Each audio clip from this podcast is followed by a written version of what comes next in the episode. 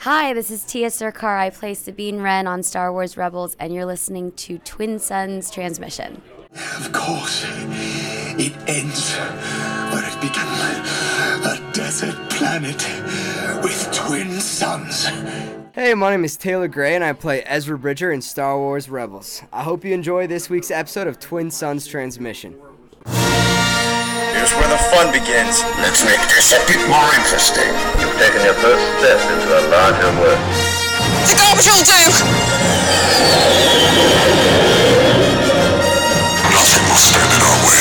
May the force be with us.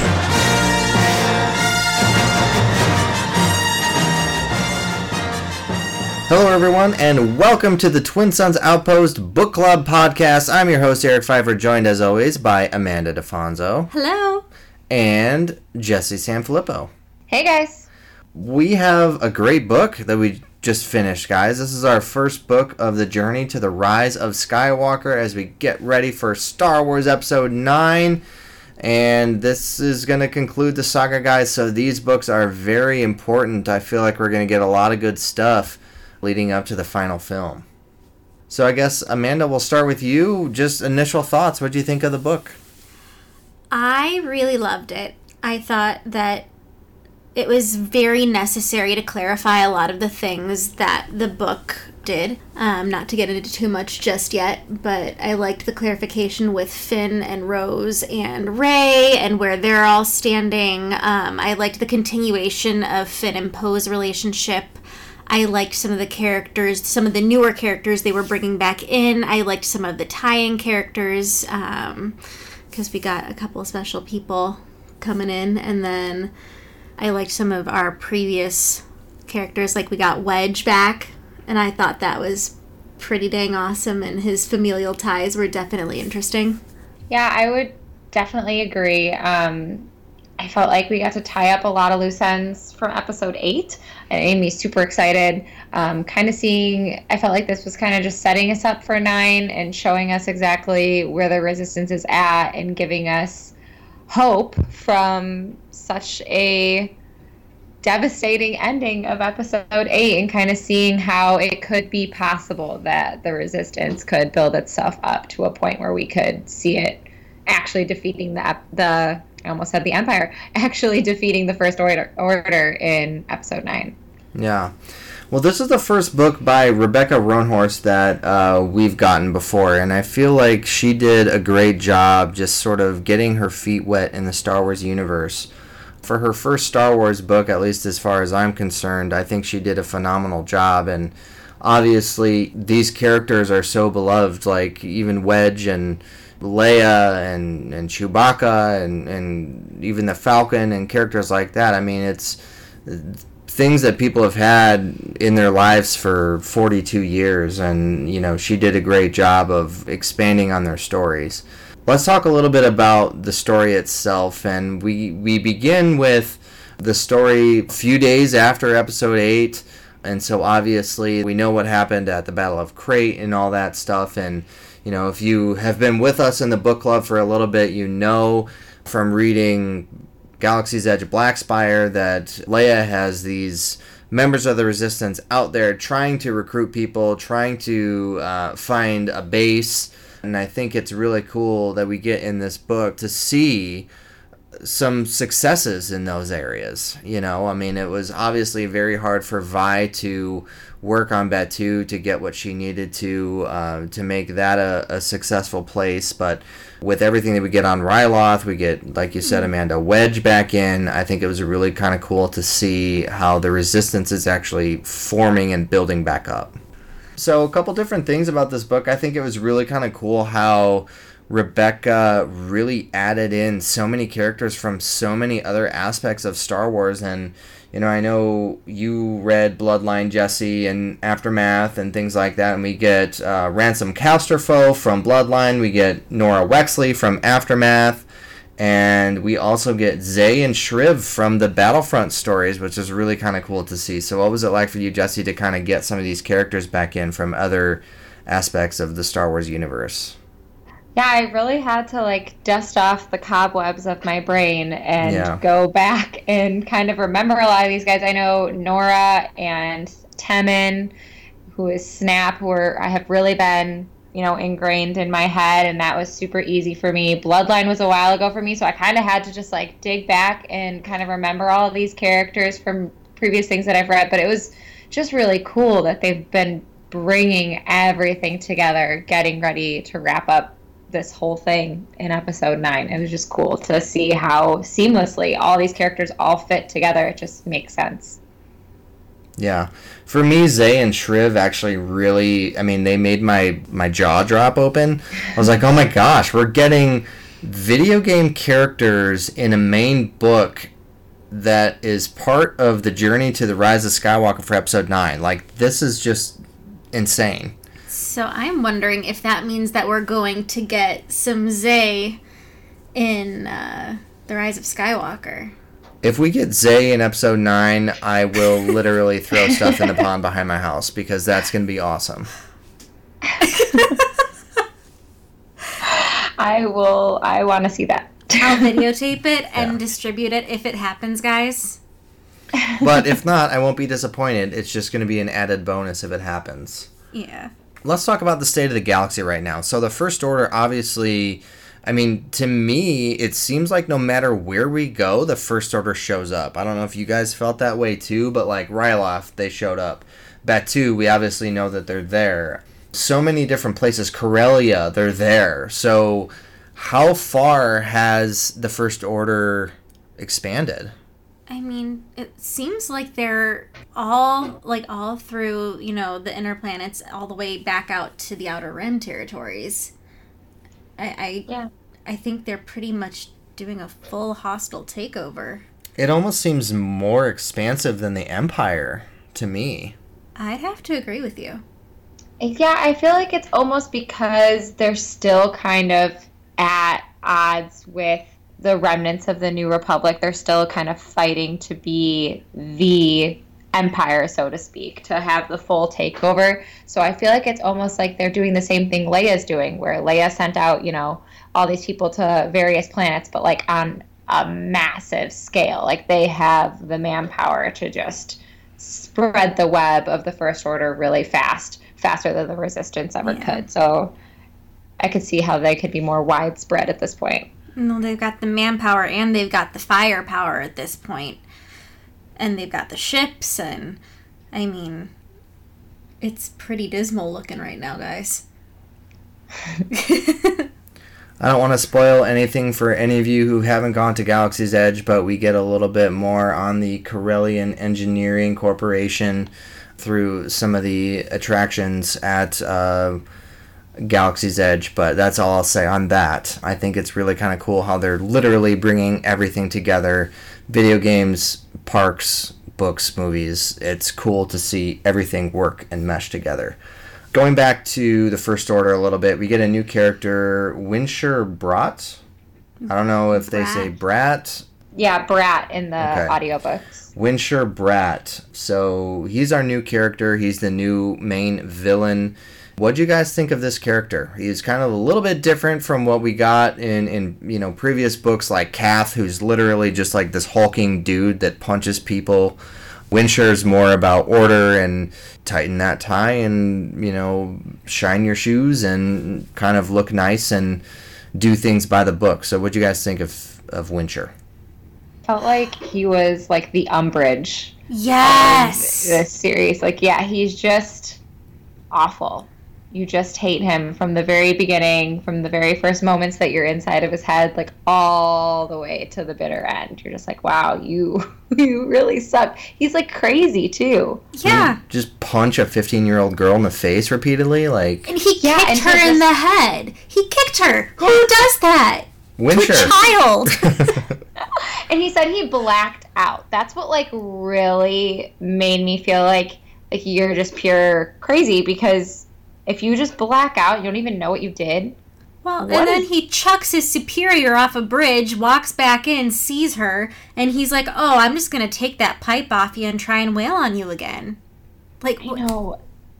and just like the way he thinks it all through was so creepy to me because he's like sitting there and like rationalizing it and making himself believe, you know, that this is the way, this is the only way for him to like save himself and get what he wants. And like it was just like creepy, like inner murderer mind. Like was a sociopathic psychopath. Yeah. it was like the dark side kind of like manifesting itself in just like a regular person, you know? Mhm. the First Order really gets some messed up people. But speaking of messed up people, how does this work? How does this all fit in? Because if you think about it, we know that the First Order does brainwashing.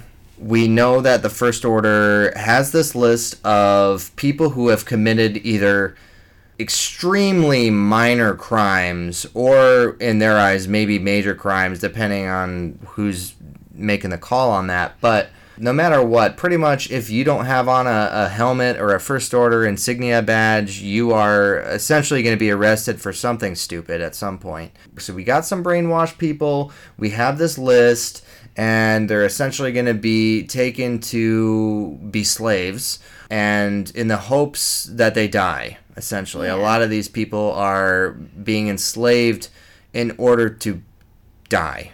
This is basically the Star Wars equivalent of Auschwitz. Like these Yeah. are concentration camps or death camps, Right. which is and they're a all like really dark, unsettling theme to add into this. And these are all like high profile people, right? It's not just like the average like citizen that got them angry. It's like they made up excuses to get like senators and like New Republic supporters and officials, right? On this list. Yeah. Mm-hmm. But then again, we get characters like Monty, who clearly does not have any reason to stay, and he knows what Winshur is, and even tries to convince Yama that Winshur is a bad person. So we've seen some stormtroopers, like even Finn, defect from the First Order. So how does this work? Do you think that this brainwashing does not always have the same effect on people. I mean, clearly some people need reconditioning or, or whatever. But this is not the first time that we've seen people just be like, you know what, I'm done, I'm out of here. Um, I think that it depends on the person, and I also think that there is a serious flaw in trying to rework hundreds of thousands of people's brains. That is not a foolproof thing. There's no way that you Or- can do that and have it be consistent. Do they have different procedures for stormtroopers versus people in the records department? I wondered that too. I mean, I feel like because also for the people in the records department, they said things like, "Oh, you can go home now." Like, I guess I just was kind of under the impression that these people like all live on space stations and don't really have a mm-hmm. home, and like their their whole life is like it's like being enlisted in the army. You are you live on base. So like, but when they were talking with like Monty and them, they were like, "Oh, you can go home." So mm-hmm. like maybe it is different for them. Yeah. But at the same time, I wonder if they're brainwashing, you know, if they are brainwashing everyone, is it like kind of like a Jedi mind trick where it only works on the weak minded and the stronger will you have, the more likely you are to be able to resist it? Could be. I don't know. I mean, clearly some of the strongest ones, Finn has proven to be a great asset to the Resistance. So, I mean, we'll see. We'll see what happens with uh, some of these other characters. Um, so we talked about the First Order. Let's talk about the Resistance a little bit. I really wanted to talk about Poe and his influence not only on the Resistance, but how he will sort of uh, be presented to us in episode 9 you know i think one big thing that people were saying about episode 8 is that poe is just this hothead pilot and before thinking he'll pull the trigger and he's just you know fight first and think about things later and don't worry about the consequences and whether that's true or not i think in this book we really get a little bit of growth out of poe and we get to see his remorse and his ability to take a step back and reevaluate who he is. And I think, you know, come episode 9, we might see a different Poe. Yeah, I think uh, this was a really important character growth arc for Poe in this book. And not only does he start to feel some remorse for previous actions, and he takes accountability for them, which is huge. Instead of making excuses or whatever, he takes accountability and he tells people about it. He inspires other pilots who may or may not have a checkered past like hey we've all done things that we regret we have all made mistakes we will all continue to make mistakes but the, what we can do is be better next time and, yeah, and he he was. Yeah. He was. He kept like in his head his like mental thought was kind of like okay well this is how i would have done it but i'm gonna check myself and i'm gonna do it the right way now or i'm gonna Yeah. he's almost got like the what would leia do like montage going in the back of his head or mantra i should say in the back of his head. Yeah, when he wants to say something, he kind of thinks about it and then doesn't do it, which I think is pretty cool. So we get more on the Resistance too. We get General Rieekan back from Episode 5, The Battle of Hoth, if you remember him. Um, at Echo Base, it was kind of cool to get him back in. I mean, he's got to be pretty old at this point. Obviously, we talked a little bit about Wedge, Amanda, coming back in. Um, we see in in the trailers for episode 9 that we get a decent amount of resistance representation through the trailers whether that be through ships or personnel. Even at the base there's one there's one scene where it looks like they're all gathered around a war table in, in one of the trailers. And so I think Leia's doing a great job of kind of reaching back into old options for for leadership. And I think it would have been really cool to kind of see Wedge and Norra become those resistance leaders, but it seemed like at the end of the book they kind of were like, "No, we're done. We we did what we did. We we got you guys some ships, but this is this is too much for us." yeah Well, I actually got a different impression. I thought that they they didn't want to be leaders, but they were still going out and like they wanted to recruit yeah because they said that their place was among the stars, right? So they're still. I took it as they're still part of the resistance. They just didn't want to lead. Hmm. Okay. Yeah. I didn't get it that way, but it could be. I'm that not could sure. just be me. Because otherwise, they would they could go back and find another farm, Yeah. you know, to live on. yeah and they were talking about going and trying to inspire others who are suffering to join I just really don't feel like Norra would be okay with that. Like I feel like Norra's a fighter, you know. I feel like she wants to be behind the cockpit. I feel like she did, but then when Wedge got shot, I think that that changed something between them. Yeah, but the weird part is, like, if you've read any of the aftermath books, you know Wedge has been through a lot worse than getting shot in the arm.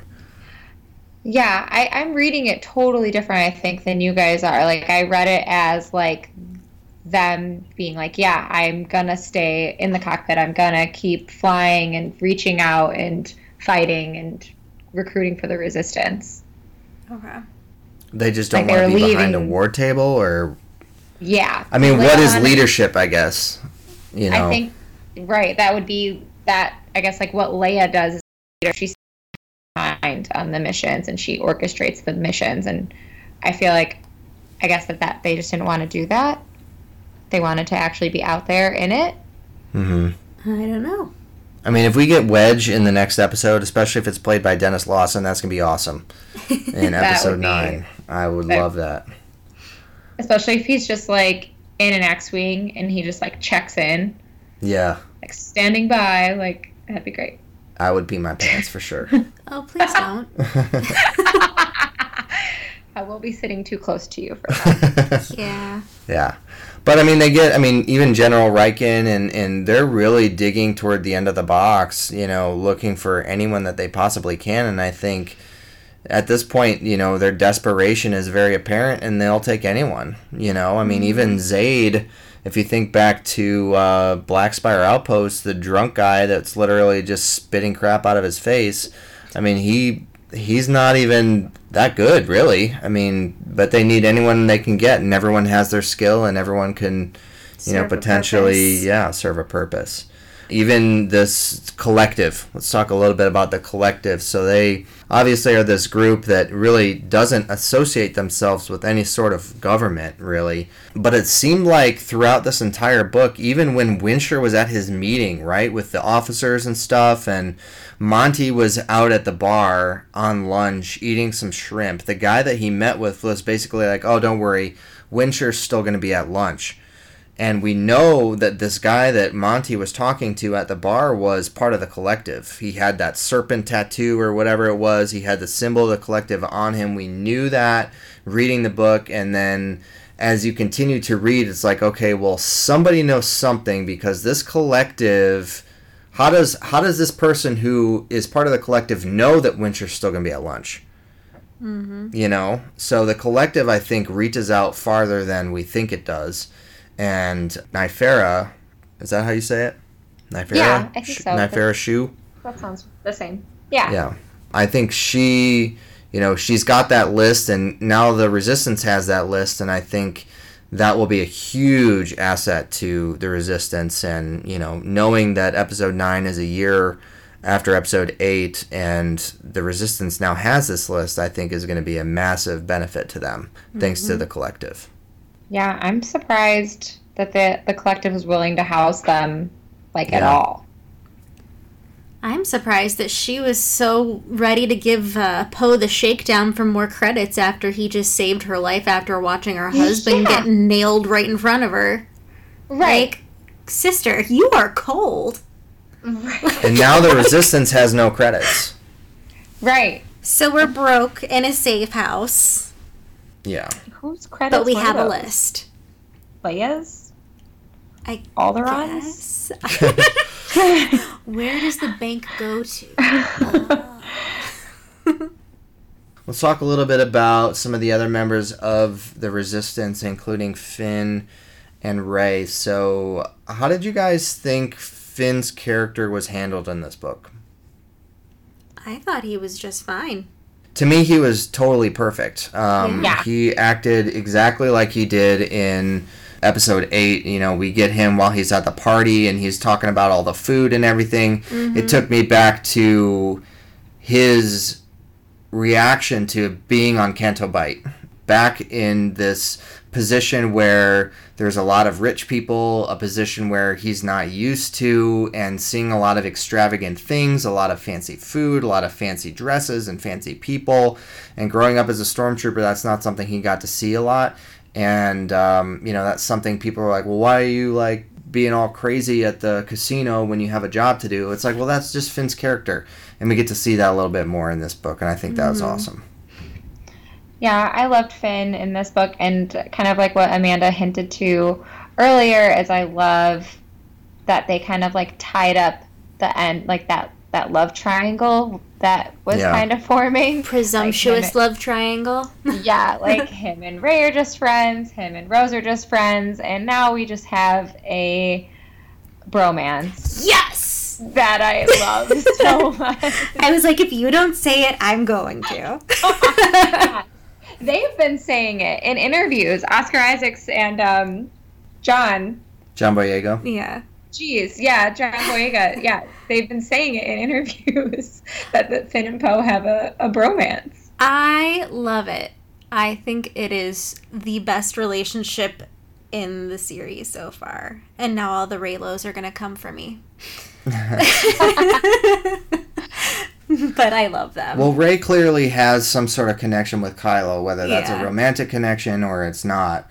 But I know some people at the end of Last Jedi were like, "Oh, did you see the way that uh that that Poe and Rey were kind of looking at each other, hey nudge, there, nudge." buddy. God. I was like, I don't know. But then at the end of this one, they're like Poe says something, and then like Rey acknowledges what Poe says and it's something to the extent of like Poe was hoping that Rey would acknowledge that, and she did, and he felt good about it, or something like that. Like, no, don't read into that like that. No, no. I'm not no. reading into that like that, but I'm just saying that like sometimes I feel like people will will take things yeah. out of context and then just make up stuff. Oh yeah, and I think that's just part of Poe's character. Poe loves attention he wants it and he doesn't care who he's getting it from. Yeah. Like I think too that they're trying to solidify them as like the trio.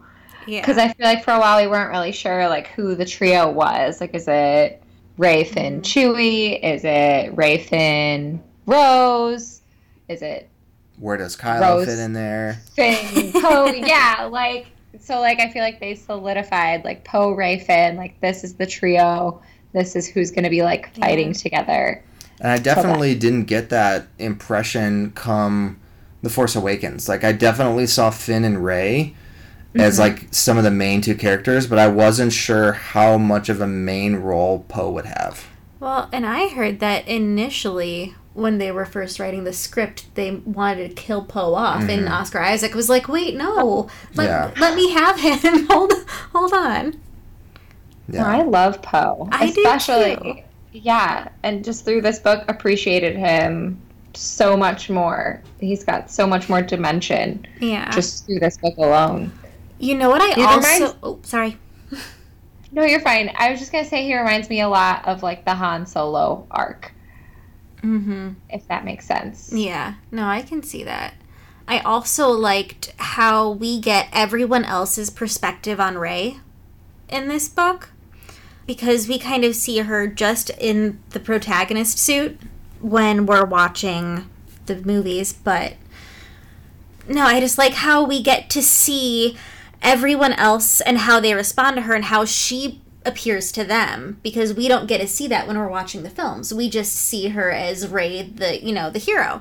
And in here, they're like, well, she's kind of distant. She's kind of cagey. She, you know, she's standoffish and she doesn't really relate to anyone. She's kind of an entity under her own. She's, it's like the resistance and then Rey.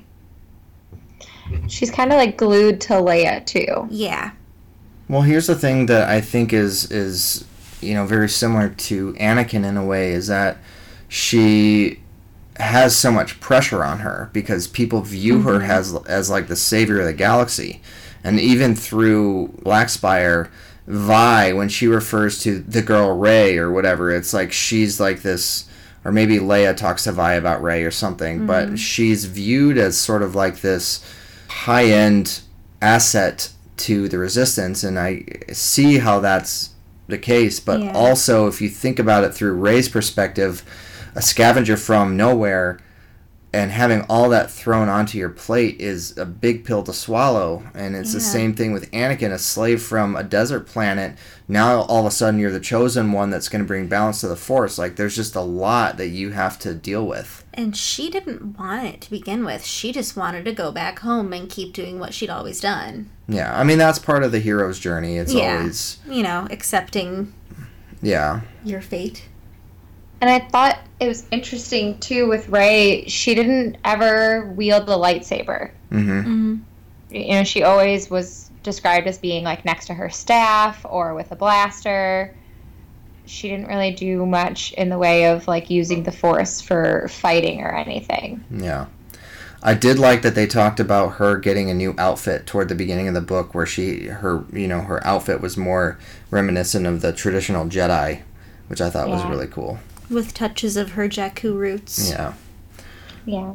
We get Bracca in this book where uh, Dross Squadron goes, which is really cool because Bracca is one of the first places you go to in Jedi Fallen Order. And again, I will say this I love the connection between everything, just bringing everything together, which is awesome. Let's talk a little bit about. Uh, so they got they got ships right, and they got some of the some of the special ships, and I loved how mm. they got the Corellian Corvette, which I knew they were going to get because we saw that in the trailer for Episode Nine. I think it was the second trailer that they did. We saw Corellian Corvette kind of like flying over the trees. And then when they mentioned it in this book on Corellia, I was like, oh, they're going to get that one. They're going to get it. I know they're going to get it because we see it in the trailer.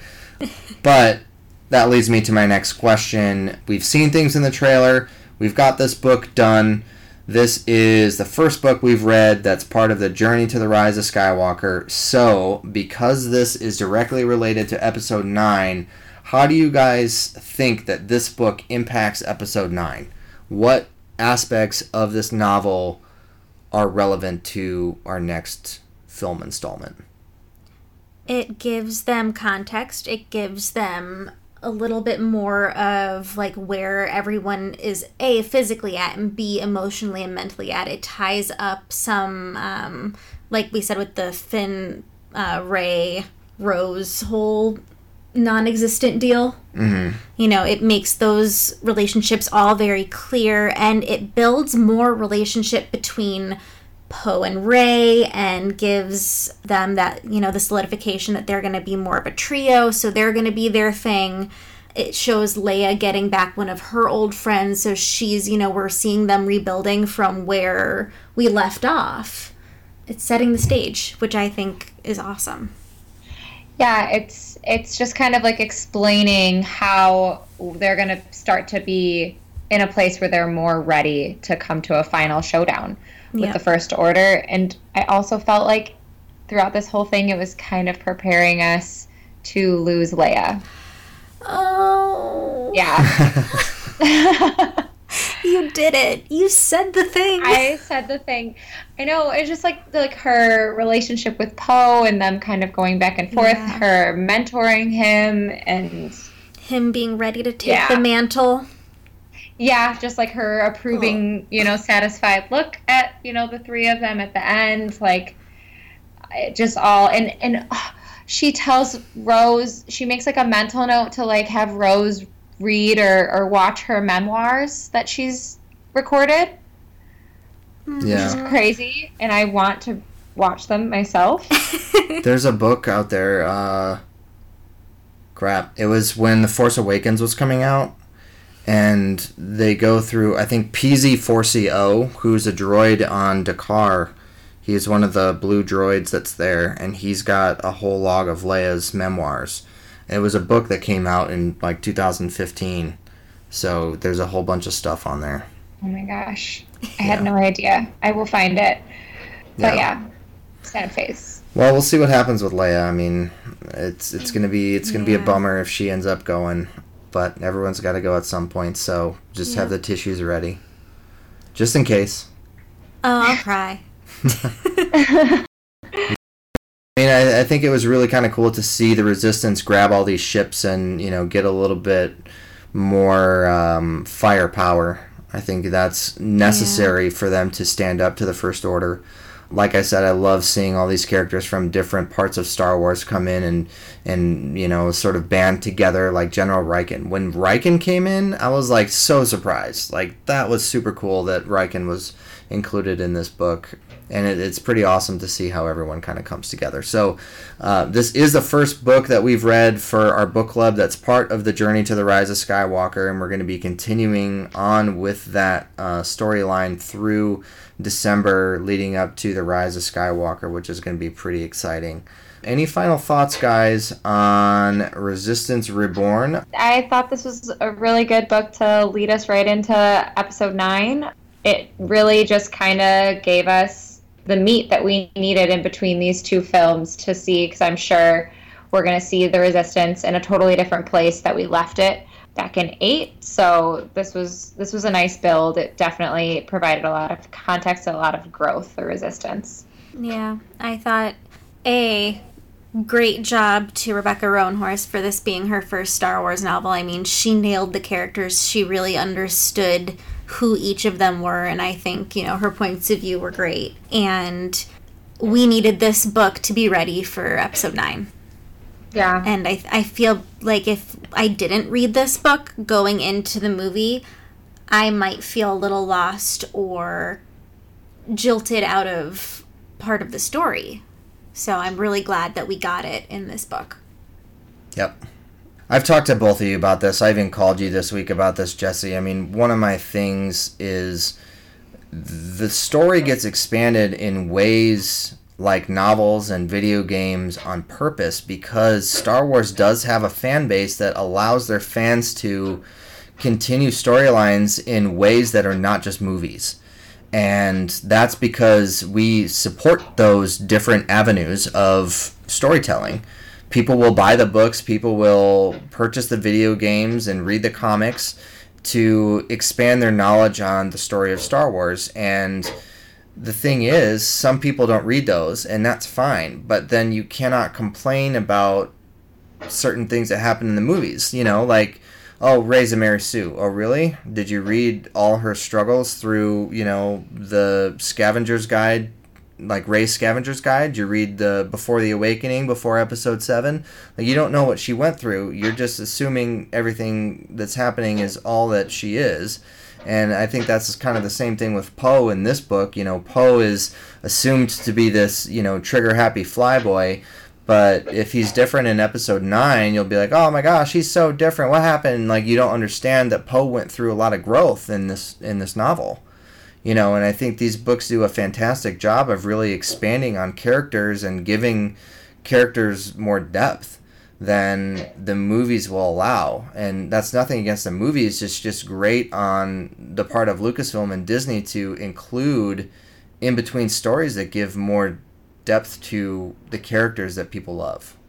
And I think on that point, I think people forget how much more context just in general you get from a book than you do from a movie. Mm-hmm. Like if even if you just look at the original trilogy, you know, before it got expanded and before it, you know, got all these other things in movies and series added onto it, I'm sure you could pick apart every single one of those main characters and see some kind of a jump in their growth from movie to movie without it being fully like, well, let me see all of her training that has her as a good marksman. Like I, I you know, like I'm sure that that's just how movie series kind of work. You kind of just have to roll with it when the next one comes out. I was like, oh, this person has grown from that movie to that movie. We're just lucky that this fandom has so much in between material that we can consume and better understand our characters.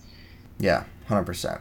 And on that note, uh, we have more content that we're going to be going into with our journey to the Rise of Skywalker with our next book for December. And December, we're actually doing two books, uh, beginning with our first book that is um, actually a, uh, a young reader's book almost. It's a shorter book, so that's the reason why we're doing two of them. Amanda, what are we doing next for December? We are going to be reading Star Wars Spark of the Resistance by Justina Ireland.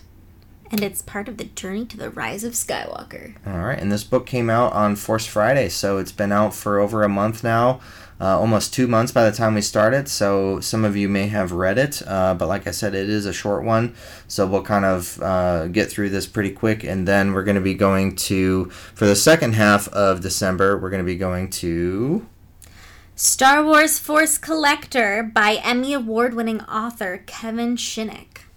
All right, so we will get the the chapter breakdown up on our book club discussion page where people will be answering questions and things like that. And I know you, Amanda, posted a discussion question tonight on um, Resistance Reborn, and we'll have a couple more probably by the time this episode airs. So mm-hmm. we're very excited about our book club, especially leading up to episode 9, The Rise of Skywalker. And if you have not gotten into these books, I highly recommend it, especially with the movie coming out. These really do provide a lot of great information for people. Uh, and like we talked about with Poe, great character development before the next movie.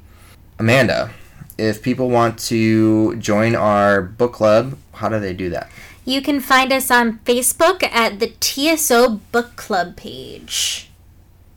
All right, and our book club is just a part of our larger Twin Suns organization. And Jesse, if people want to find us on Twin Suns, uh, any sort of social media, where can they do that? It's raining by me, so you might hear the rain, but you can find us at on Instagram, Twitter, and Facebook, all under the handle at Twin Suns Outpost. If you're looking to listen to our show, you can find us on our website, which is www.twinsunsoutpost.com. Click on the podcast tab on the left hand side. You'll find all of our episodes there. You can also find us on the Star Wars Podcast app through the Google Play Store or on iTunes. And uh, as Amanda said, we're going to be going headfirst into our new book, Spark of the Resistance by Justina Ireland coming up here in December, and we'd love to have you guys join us on our uh, Facebook group. So make sure to tell your friends and uh, give us a good rating where, wherever you listen to podcasts. Thank you so much for listening to this episode of our Twin Suns Outpost Book Club podcast, where we talked about Resistance Reborn by Rebecca Roanhorse. We hope you'll join us in December as we continue on our journey to the rise of Skywalker. Thanks so much, and may the Force be with you. Thanks for listening to this presentation of the Twin Suns Podcast Network. May the Force be with you. Airmaster, Tatooine. It's controlled by the Hutt.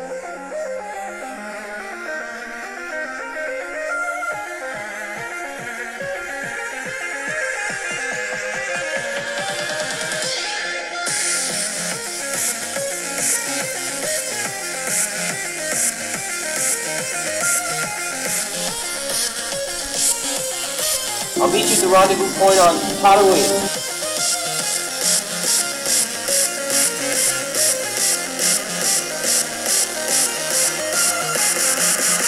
This son's doing to me again.